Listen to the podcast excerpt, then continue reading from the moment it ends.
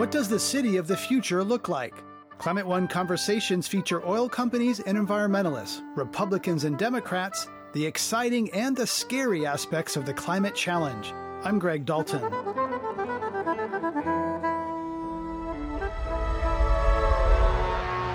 new life awaits you in the off-world colonies. The chance to begin again in a golden land of opportunity and adventure. When Ridley Scott envisioned the dystopian Los Angeles of twenty nineteen in Blade Runner, he probably didn't think about how much energy would be needed to run those flying cars and sky-high animated billboards, or what it would be doing to the climate. We've now reached the year in which Blade Runner is set. Flying cars are still in the future, but with over half of the global population living in urban centers, and another two point five billion expected to join them by twenty fifty, maybe it's time to take a step backward when it comes to getting around the city. If you make more bicycle lanes and do it properly, you get more bicycles. And if you invite people to walk more and use public spaces more, you get more life in the city. You get what you invite for. Architect Jan Gehl was instrumental in helping to turn Copenhagen into one of the world's most livable cities. His people-centric approach has influenced urban planning throughout the world. But while disinviting cars from our city streets may sound like utopia for some, it could mean big problems for others. So if we've removed the car from a place, which actually a large number of people who don't have access to public transit, who may not have access to the scooters or any of those things, are they able to actually get to where they need to go? On today's program, we invite you to visit Tomorrowland with three forward-looking urban leaders. Jan Gehl is a founding partner of Gehl Architects and the author of Cities for People. Laura Crescimano is a co-founder and principal at SiteLab Urban Studio. And Liz Ogbu is a designer, urbanist, and social justice advocate who founded Studio O. We're happy to present this program with SPUR, a nonprofit promoting good planning and good government in the San Francisco Bay Area. When we talk about revitalizing our cities, making them more sustainable, climate-friendly, and dynamic, it seems obvious that all of our citizens should expect to reap the benefits. But that hasn't always been the case, as Liz Ogbu explains. And so I think the challenge is that when we talk about how are we going to actually achieve that, we often talk about being forward-looking and as if the present was point zero. Oftentimes, there are communities that have been historically more harmed than others and who are suffering from the ills that have happened. And if we don't take into account how are we addressing that, as, lo- as well as how are we addressing the challenges of the environment, then often those communities will continue to get left behind. And frankly, they're the ones who are probably the most vulnerable from things that are coming up with climate change. And so I basically ask, how do we have a like past-looking view as well as a forward-looking view? So sort of both and instead of either or. Let's talk about Detroit as an example of that. Jamon Jordan is president of the Detroit chapter of the Association for the Study of African American Life and History. He also has deep family roots in a neighborhood that used to exist called Black Bottom. Jordan's grandparents, as well as his father, lived in Black Bottom before it was demolished in the fifties and sixties in a redevelopment project that created space for two new freeways, I seventy-five and I three seventy-five. Another adjacent neighborhood called Paradise Valley was also predominantly African American and also demolished.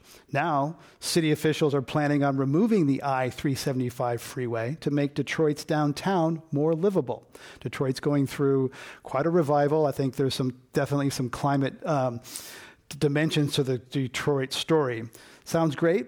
Well, Jamon Jordan says not so fast.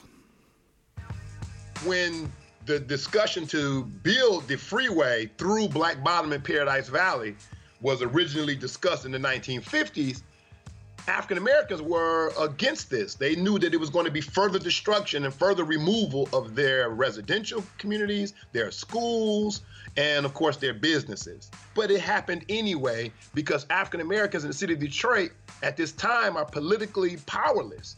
So now, what's happening in downtown Detroit now is a massive wave of development that is predominantly young white professionals who are moving in and working in the core downtown. And they are not only wanting to work there, they want to live there.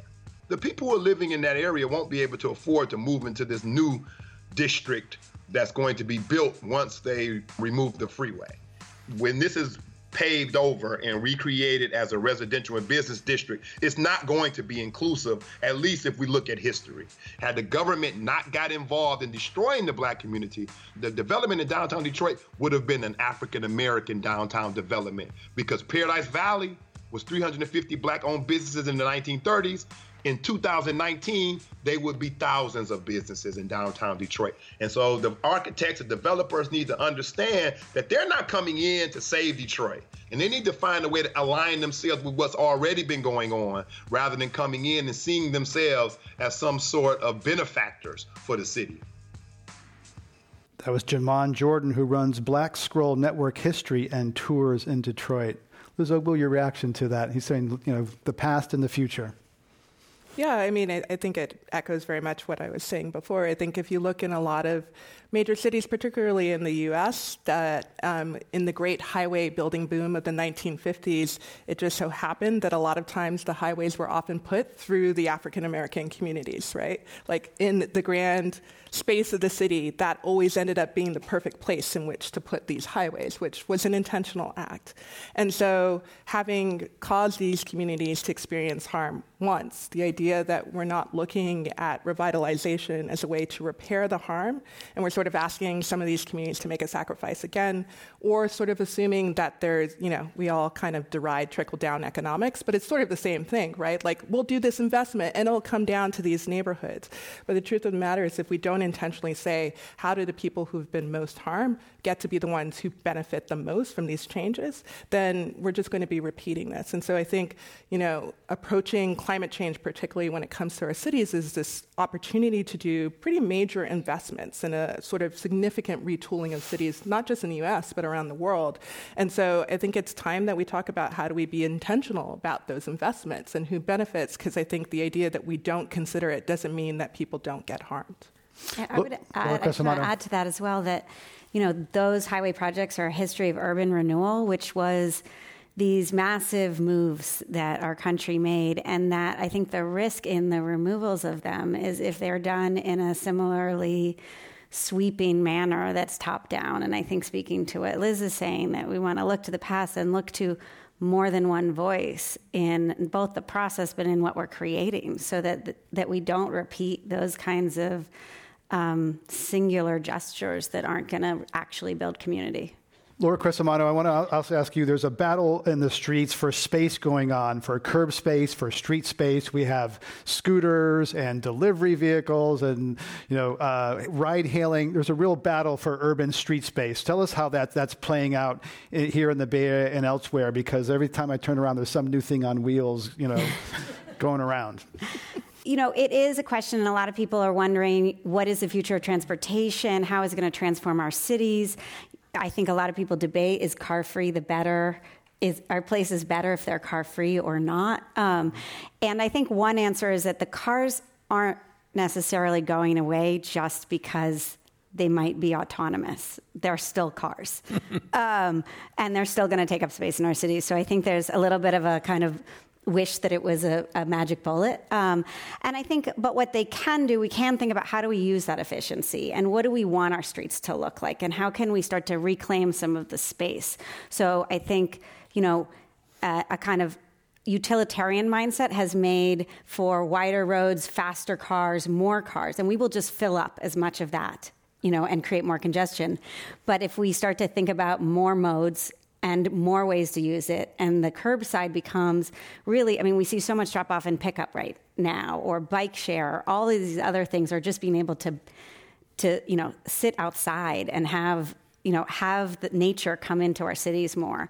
That's what we want our streets to look like. So I think that it doesn't mean an eradication of cars, but it does mean a kind of reclaiming more thoughtfully how we use our streets. Jan Gehl, you were partly responsible for getting cars or limiting cars in Times Square in New York City, which is one of the iconic examples of push, you know, reclaiming, redistributing power and space between people who walk and people who drive. Tell us briefly the background of that and, and what you think of it today. Yeah.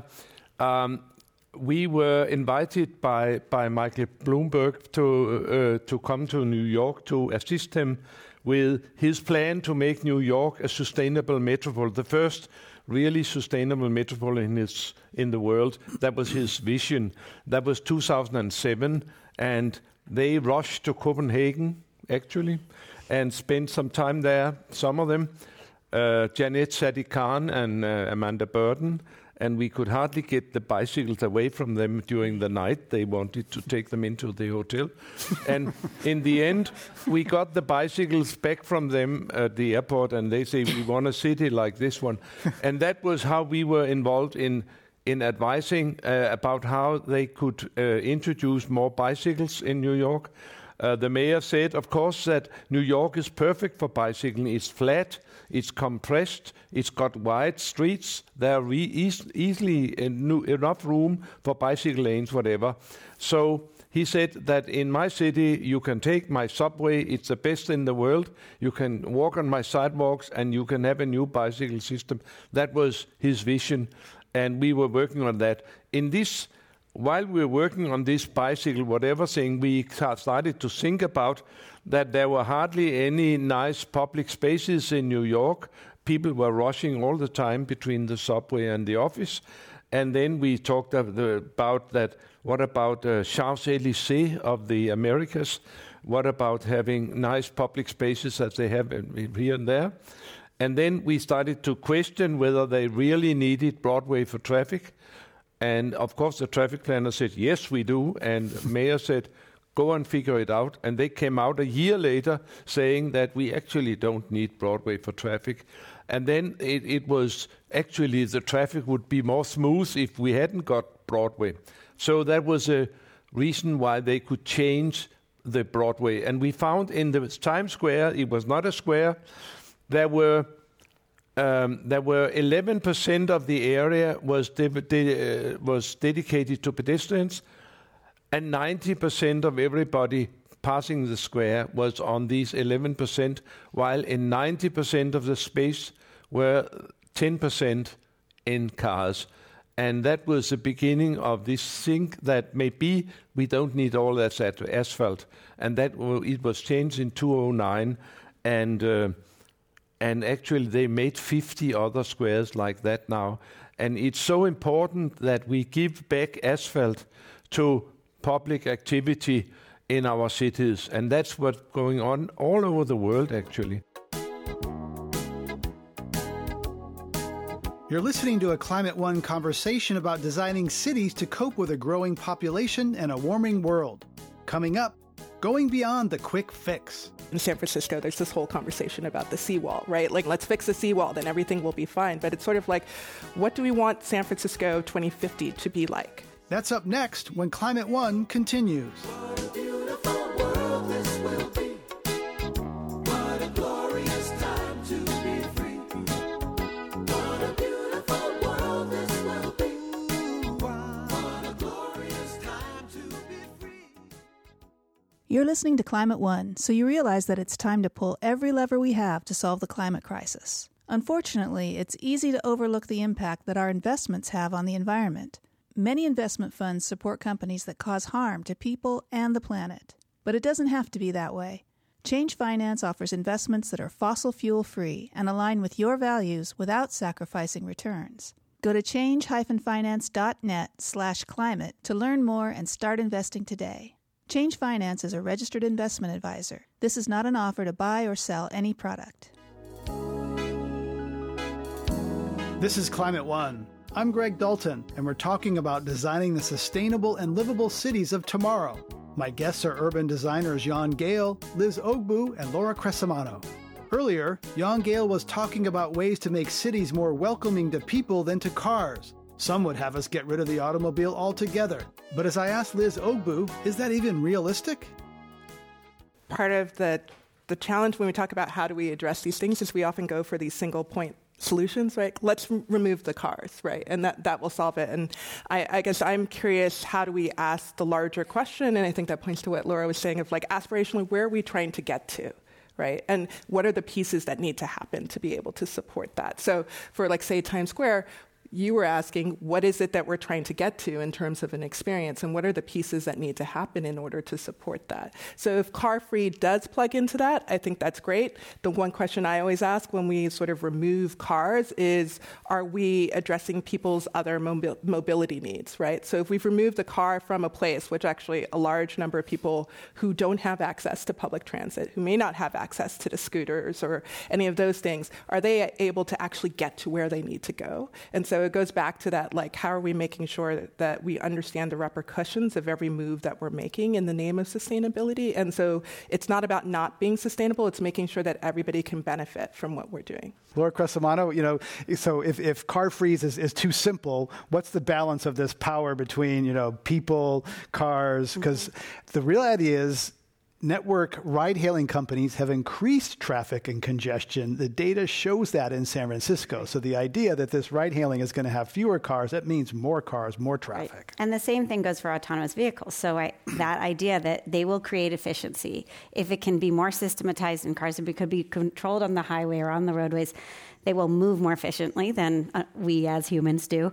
But we will fill that. We will just fill that with more cars. So there is a kind of... Um, uh, You know, I think there's a catch twenty-two there that we have to think about other modes, um, you know, whether it's bicycles, whether it's walking, whether it's other forms of transit and micromobility, and making those appealing and accessible and affordable choices.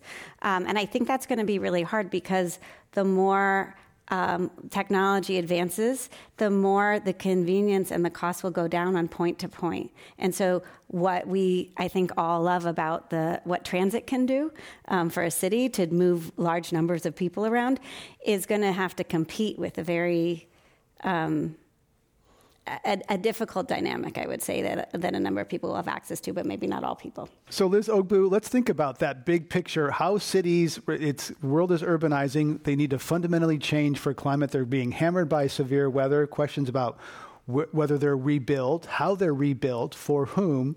So take that on, that big challenge of rethinking cities for the era of climate change. So, I mean, I, I think Jan is right that the, the question needs to be bigger, right? And so in in our cities, whenever we're taking on a new project, or let's let's say in San Francisco, there's this whole conversation about the seawall, right? Like, I think that goes again to this like single point solution. Let's fix the seawall, then everything will be fine. But it's sort of like, what do we want San Francisco twenty fifty to be like? What what is the quality of life that we want to be there? How do we want those who have struggled to be able to get a good quality of life, to be able to benefit? If we think about the differences that are happening between rich and poor right now, it's like, how do we want to heal the divides that are coming through that?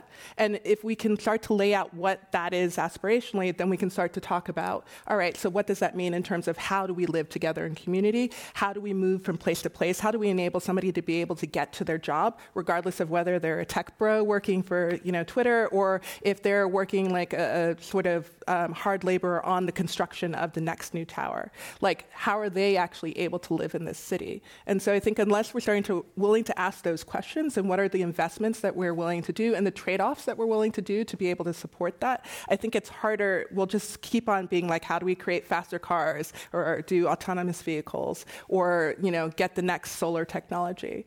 Um, so I think it's it's set it up like that, and then the other things flow from that. Laura Crescimano, one thing that's been constant, you know, that the coastline is going to be dynamic. The coastline has been basically in the same place for human civilization. That's changing. Um, you think that some places need to be enjoyed today that might be sacrificed in the future. We can't right. be too conservative. So tell us about that relationship. I agree, and I think it builds on what Liz said, which is, I think, moving away from a philosophy about speed and convenience, right, to what kind of place we want to be living in, um, and how that place can Um, reveal itself to us, say, so that we understand the climate change, or we understand the ecosystem that's underneath, or even the fact that underneath is not an ecosystem, it's it's a it's fill, um, say, in the case of some of San Francisco's coastline. So one of the things um, we looked at in a project that we worked on with um, for San Francisco along the uh, its port-owned, its former shipbuilding land at Pier seventy, was you know that you have to... Um, to mitigate for climate change, right? So the site is lifted, but instead of saying we're going to remove access to the water, can we allow for certain areas, particularly areas that had historic piers, to be at a lower level to enjoy today and then just kind of incrementally build up. And so that may be gone tomorrow, right? But you protect, so you have levels of protection. So maybe certain aspect is an, you know, accessible path and access at the water. There might be a bike path that's a little bit higher, you know, and that could get moved up. And then the building's even higher. So you start to think it's not one size fits all, and it's not one experience. It's not just what's going to be the safe experience fifty years from now, but what's the, how do we evolve with climate change as well? I think it's very important, uh, this discussion that wh- how can we prepare for the rising water? I think that's one discussion, yeah. But at the same time we shall work very hard to prevent it from rising as best we can. And uh, actually s- maybe some of the discussion about how high the dikes can be will will take the focus away from the main problem, that is that we should not accept a climate change which will raise the water that much. So we all will have to live like the Dutch. And I should say that the Dutch, they are living three meters under water level now and done that for hundreds of years. And they have a rather good life. So that can be made. that can be made. But we shall actually do whatever we can to mm-hmm. prevent that situation as best we can. And then we have to think radically about a number of things.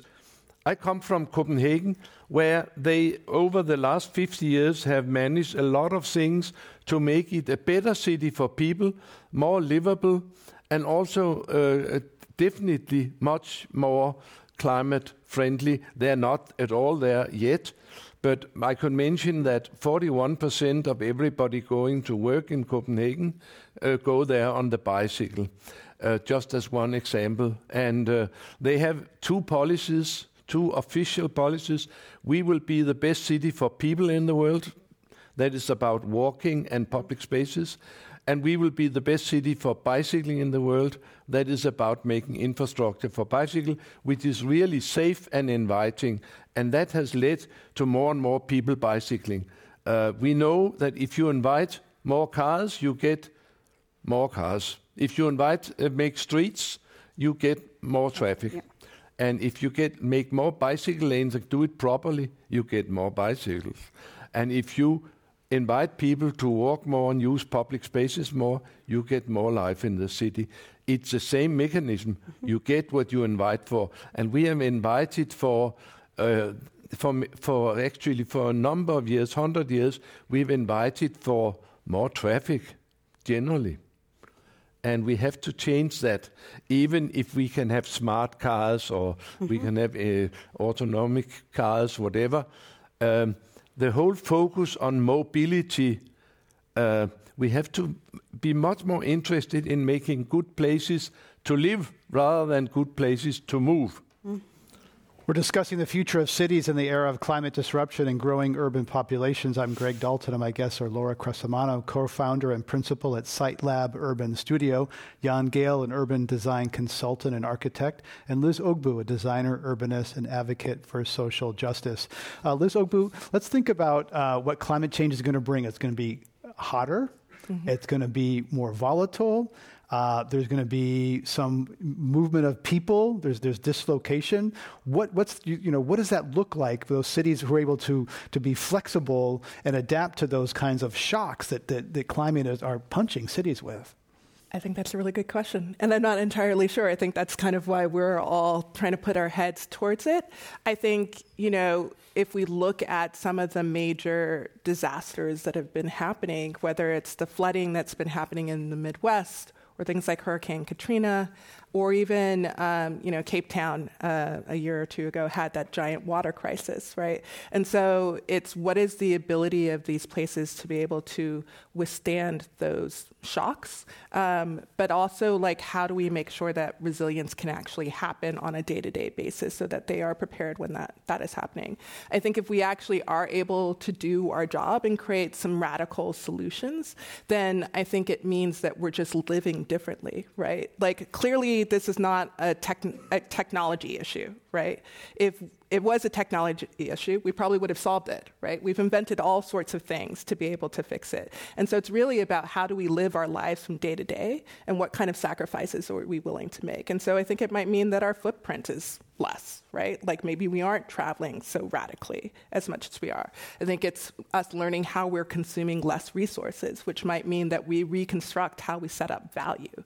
All of those things to me are things that we would have to start to to take on to be able to make changes. But, you know, we're we're a society that sent somebody to the moon, right? Like we have the ability to dream something that seems really impossible. And I just think that right now, a lot of our attempts have been more of like just over to here instead of over to here, or instead of something that we can't even see yet. And so I think asking what would it mean to live radically, what would it mean to have a lesser footprint, is something that we maybe don't have the answer to right now, but it's something that we actually just need to start thinking about, because clearly we've seen where this road is probably going to lead us, and it's not, it's where there's going to be a lot more suffering than what we've already seen.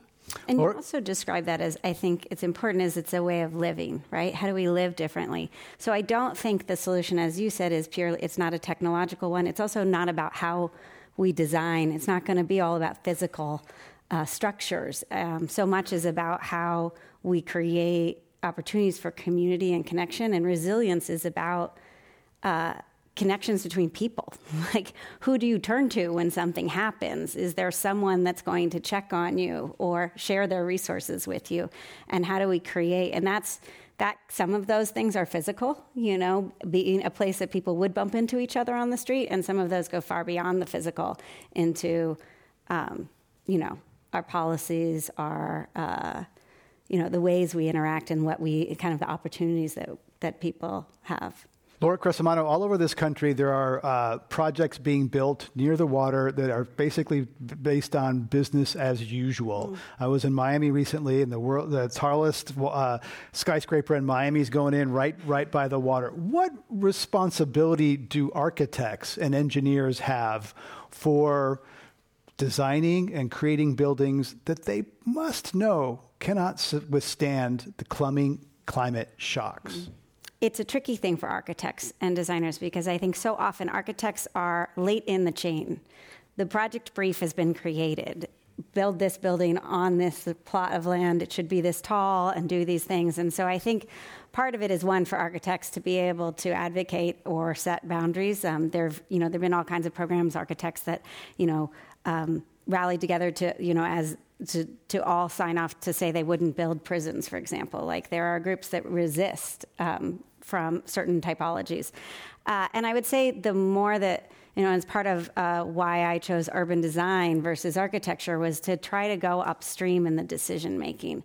And so if we can get there earlier in the choices, maybe there's a different choice that could deliver the value that the person trying to build that building is looking for, at the same time as find maybe a different choice than one that might, you know, and might not consider everything. And a lot yeah. of decisions of this kind is made on the basis of, if I don't take this commission, a guy which is not so good a designer as I will come and take it. And I think it's crap. Um, um, yeah. That's good. Too. So what responsibility that then, Jan Gehl, do designers and urban thinkers have to kind of really, you know, cities are kind of, you know, looked to as the as the, the vanguard where change can happen, because nation states is so big and international diplomacy is so slow. S- people are looking to cities to lead the charge on climate, and yet things are moving slowly, not radical enough. What can be done to wake people up and get them to move faster, more boldly? Um, I have this experience Uh, from Copenhagen, actually, because uh, we have found out that it's not the individual architect who shall uh, stand up there. It cannot be made, because there are developers and real estate agents and whatever, politicians and money and whatever. We have to make change the mindset, change the way people think. And that mm-hmm. I have found uh, that by research and and finding out uh, how things are put are put together and changing the way people think. We have done that in Copenhagen over fifty years now, and it's had a fantastic influence. So that the the mayor would say that all of us We have changed now the mindset from the mayor to the younger students that we shall build cities in another way. And then we can start as architects to, to build. We need to have the evidence. We need to have the documentation. And uh, we have seen that. So I would always say change the mindsets, and the mind, the change mindset will change the cities. But you cannot sort of step over that uh, about information and documentation about what the implications would be. You have There has to be research and understanding of what we are dealing with, rather than going for the individual uh, architect or building project and say this can be should not be happening. So we have to dig deeper again. You're listening to a Climate One conversation about the cities of the future. This is Climate One. Coming up, should designers play a role in solving homelessness? It's not necessarily that it falls on us to fix it, but like we have to participate in the conversation. It's a challenge that requires all hands on deck. And everybody who plays a role in shaping the built environment has a role to play in solving this. That's up next when Climate One continues. I'm doing all right, getting good grades, the future's so bright. I gotta wear shades, I gotta wear shades. This is Climate One. I'm Greg Dalton. We're talking about building sustainable cities that make public life healthier, more inclusive, and more dynamic. My guests are leaders in urban design and planning, Liz Ogbu of Studio O, Jan Gehl of Gehl Architects, and Laura Crescimano of SiteLab Urban Studio. Laura says that the role cities play in public health has been a matter of growing concern. It's an intersection of public health, environmental justice, and design in cities. And I think there's a great opportunity. Even looking very closely, you know, there have been experiments to look at evidence-based design and to say, you know, there was research done to say hospital patients, patients from surgery, after surgery, if you put one group of those patients in rooms without a window and one group in a room in rooms that have views of nature, the ones in, with the view actually recovered faster, clinically recovered faster and had fewer complications. So there is there is data. It's very hard at the city scale to you know, isolate all of these variables, but I think we have instincts around that too. And there's a lot of, there is a lot of work being done. And I think the more, particularly I think about contact with nature, right? That's something that we often divide, that there's cities and urbanism, and then there's kind of nature over here. Um, and that's something that we know is restorative um, in many ways and is educational and is, you know, climate resilient in many ways. So I think there's there's a lot of work being done to bridge those together, whether it's community and social health or literal physical health. And there are a couple of coalitions um, ar- around the world. There are a couple of different coalitions that are funding this kind of work. In the U S, there's Spark, which is like bringing together environmental justice, health, um, design. Uh, there's also uh, Building Healthy Places, which is an initiative looking at that within community development. But I think one of the things that is making this possible is that people are also taking risk, right? Like that some of the challenges that we have in doing development of any kind of project is that if we do something outside of the norm, which goes to this point of like clients not wanting to take this on and baking it up, it becomes really hard. And so I think these initiatives are starting to show fruit because it's people willing to take risk and say, how do we put together a team that's different than the teams that we normally think of, of how to do these projects? How do we allow ourselves to ask different questions, to hold our, ourselves up to different levels of success? And even the example that you talked about within Times Square, initially some of New York's work was really like, let's just try it in one place. And then now it has sprung into this large program that is across the city. And so I think part of getting at climate change is not, and, and addressing it isn't necessarily saying, let's go for the big kahuna all at once, but it's sort of saying, what are ways that we can prototype uh, innovation or risk that we actually take this intentional thinking, we take different ways of approaching a problem, um, and, and allow ourselves room to fail. Right? Because I think if we try to stay within our safe zones, we're never going to fix this. And so some of it is like, how do we bring the people that allow us to take risk? How do we find the money that allows us to invest in a little bit of risk and see where we can get to, and then basically expand that? Or find the easy wins. I mean, I think in New York, it's yeah. a great example that many, you know, smaller streets, they just put boulders or huge planters at the ends to close them off. That was it, and chairs. you know, just to prove that it could work, that the traffic was fine around it. And that, you know, those are those low risk when people say, well, it hasn't been done anywhere. I'm not going to invest all this money or it's too risky. Are there ways to kind of get around that to demonstrate? I think it's very important. Uh, people in cities live longer than people in suburbs, which is now f- found out in a very big worldwide uh, uh, research project. And that's because in the cities they walk more and there are more stairs. In the suburbs they sit more and there are more cars and there are more driving. And we we know now, we have, um, we have now from the doctors a very strong uh, a, a commitment to the city planners, because they say now we have a serious uh, sickness in the populations, which is sitting syndrome, that people are sitting too much of their life. We know that if you sit uh, and if, if you do one hour of moderate exercise a day, then you could live seven years longer. And if you don't, you have a very uh, lousy end of your life, and you are very costly for the society. And that is why the World Health Organization say, make sure whatever you do, uh, make sh- sure that people are invited to walk and bicycle as much as possible in, in the daily day situation, instead of sitting all the time. We have actually now for fifty years done everything to uh, make everybody sit as much as possible. The suburbs are basically built on the idea of cheap gasoline and sitting, enjoying the cheap gasoline.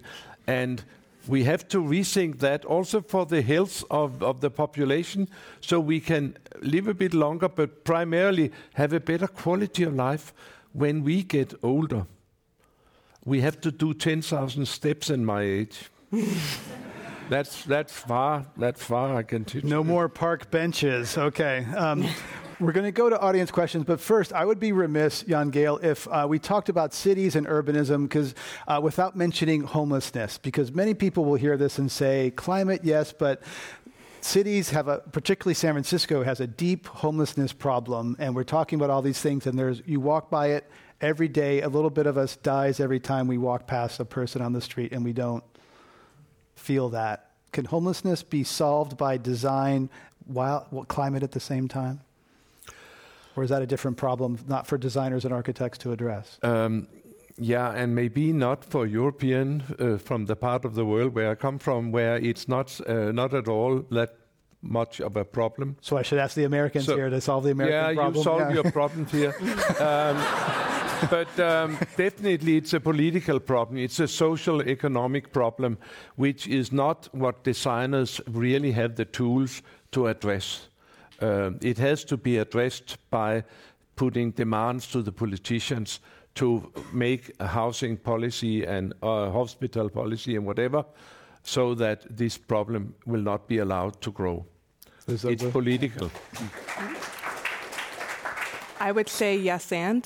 So I think that when we, I mean, as designers, we are caretakers of the built environment, and we are usually getting the hired to do some project that is intersecting with that population. And if we say that we should not be at the table as part of that conversation, then we're complicit in what gets created when it is not addressed.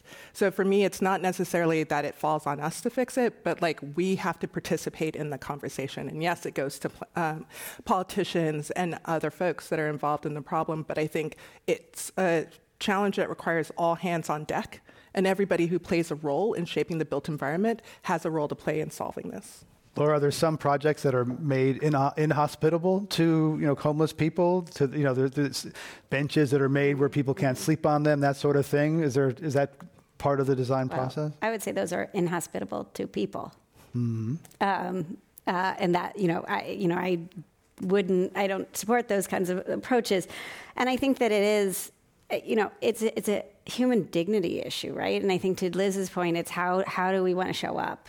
Um, and treat each other, and what can we do about that? But I think it also is, as described, you were describing kind of as the resistance revolution, right?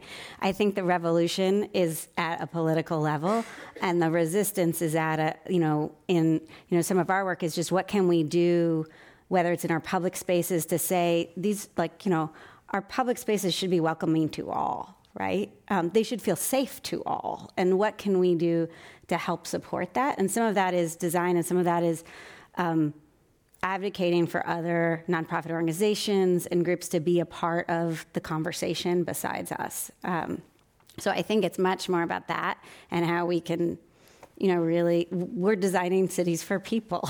so um, how do we do that for all people? To be inclusive and address yep. climate change. We're talking with Laura Crescimano, Jan Gehl, and Liz Ogbu at Climate One. I'm Greg Dalton.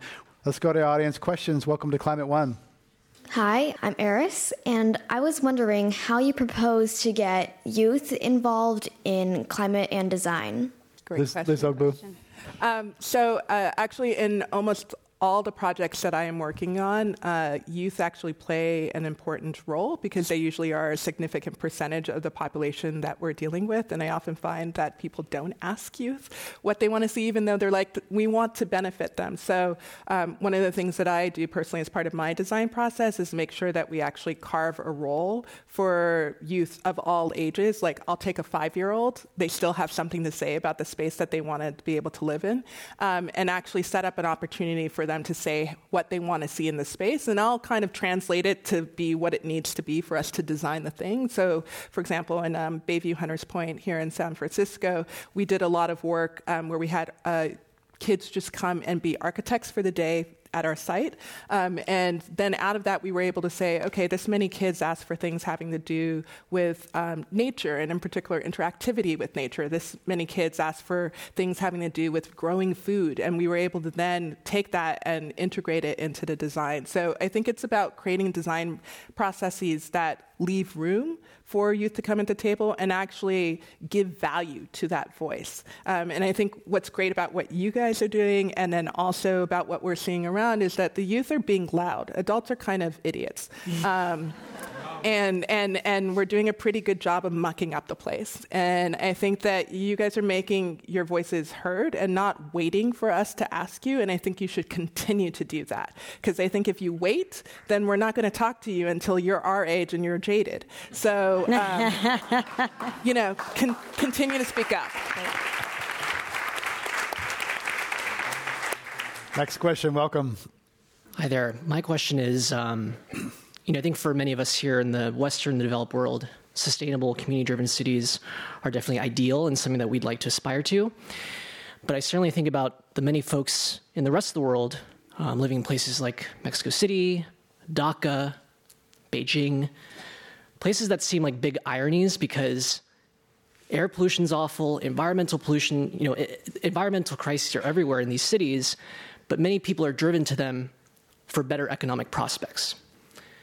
So for these types of cities, ultimately in the long term, are we going to see their eventual decline because, you know, the, these environmental problems catch up with them and the populace sort of realizes, well, we're almost killing ourselves by living here? Or are we going to see some continued growth from these cities that kind of outpace what we believe um, is ideal for a city to be? Um, firstly, we should be happy that, that we see the cities grow and the urban population are growing, because it's much more likely and much more easy to address the climate issues if you have concentrations of people and can organize the heating and the garbage and the sewers and whatever. There, there's less waste, so th- generally the urbanization is better for the climate than spreading out. Um, but you're raising another question, that is that we can talk about San Francisco and, the, and other places in America or Europe, but the real problems of urbanization and also the real challenges to the climate are to be found in in uh, Africa, especially in Africa and Southeast Asia, in the fast-growing cities which are growing enormously quickly. Um, and also there is it, that's not the place where we can expect some um, technical gimmicks which uh, automatic this or smart that. That will be expensive and that will never be used for twenty or thirty million people in Lagos. Uh, and there we will have, as I think we should do worldwide much more, to rely on the idea that man is a walking animal and that we have got muscles and we can do a lot of things. And actually, that's very climate friendly. And so making walkable and bicyclable neighborhoods uh, could also be, which they have tried in some third, third world countries with great uh, results.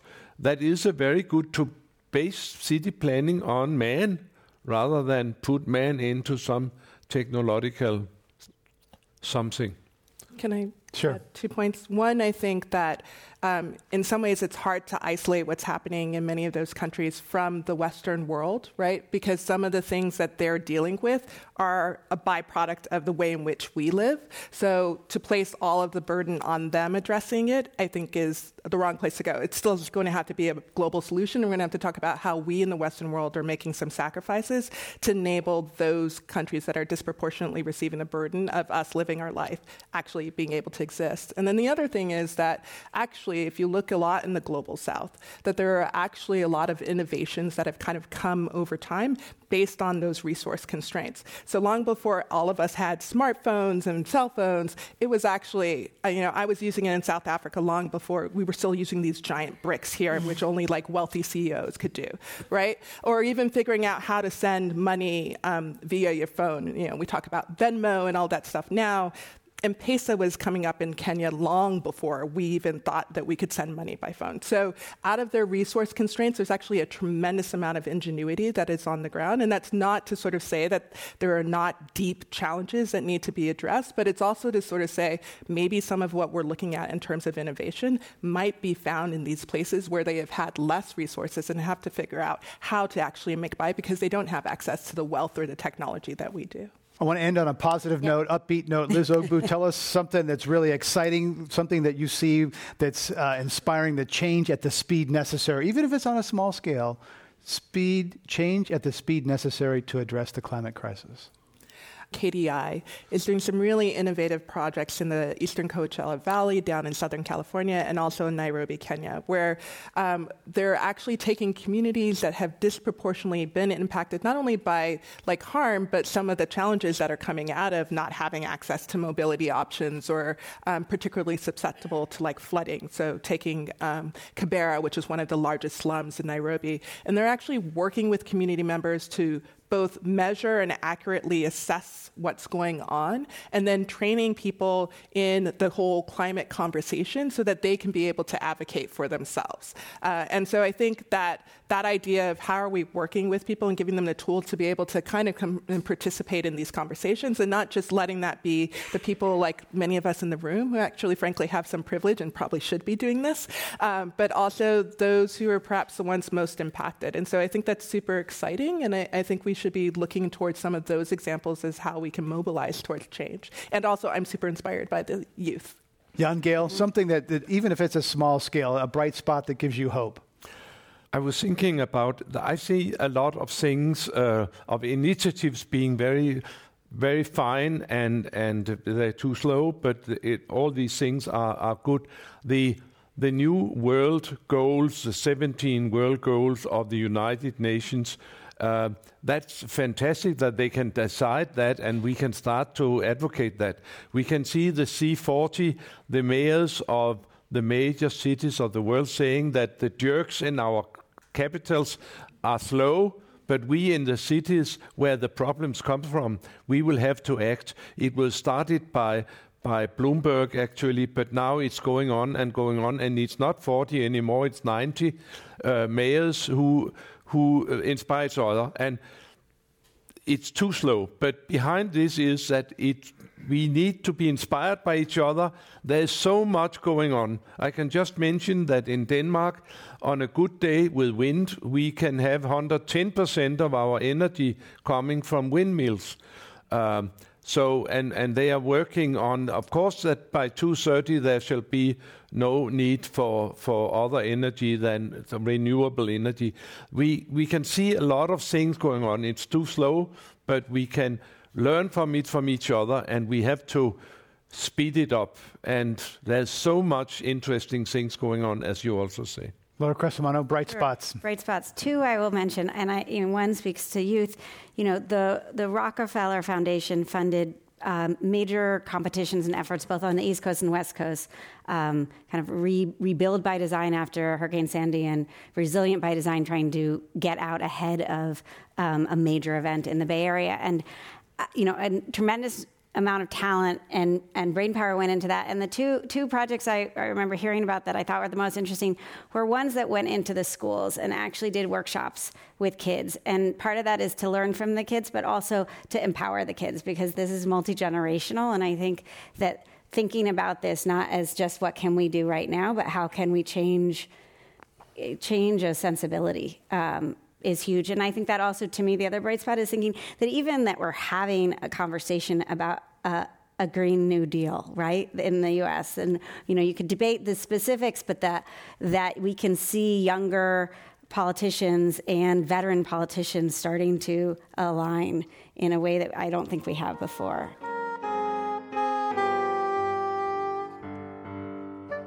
You've been listening to Climate One. We've been talking about building sustainable, resilient cities for the future.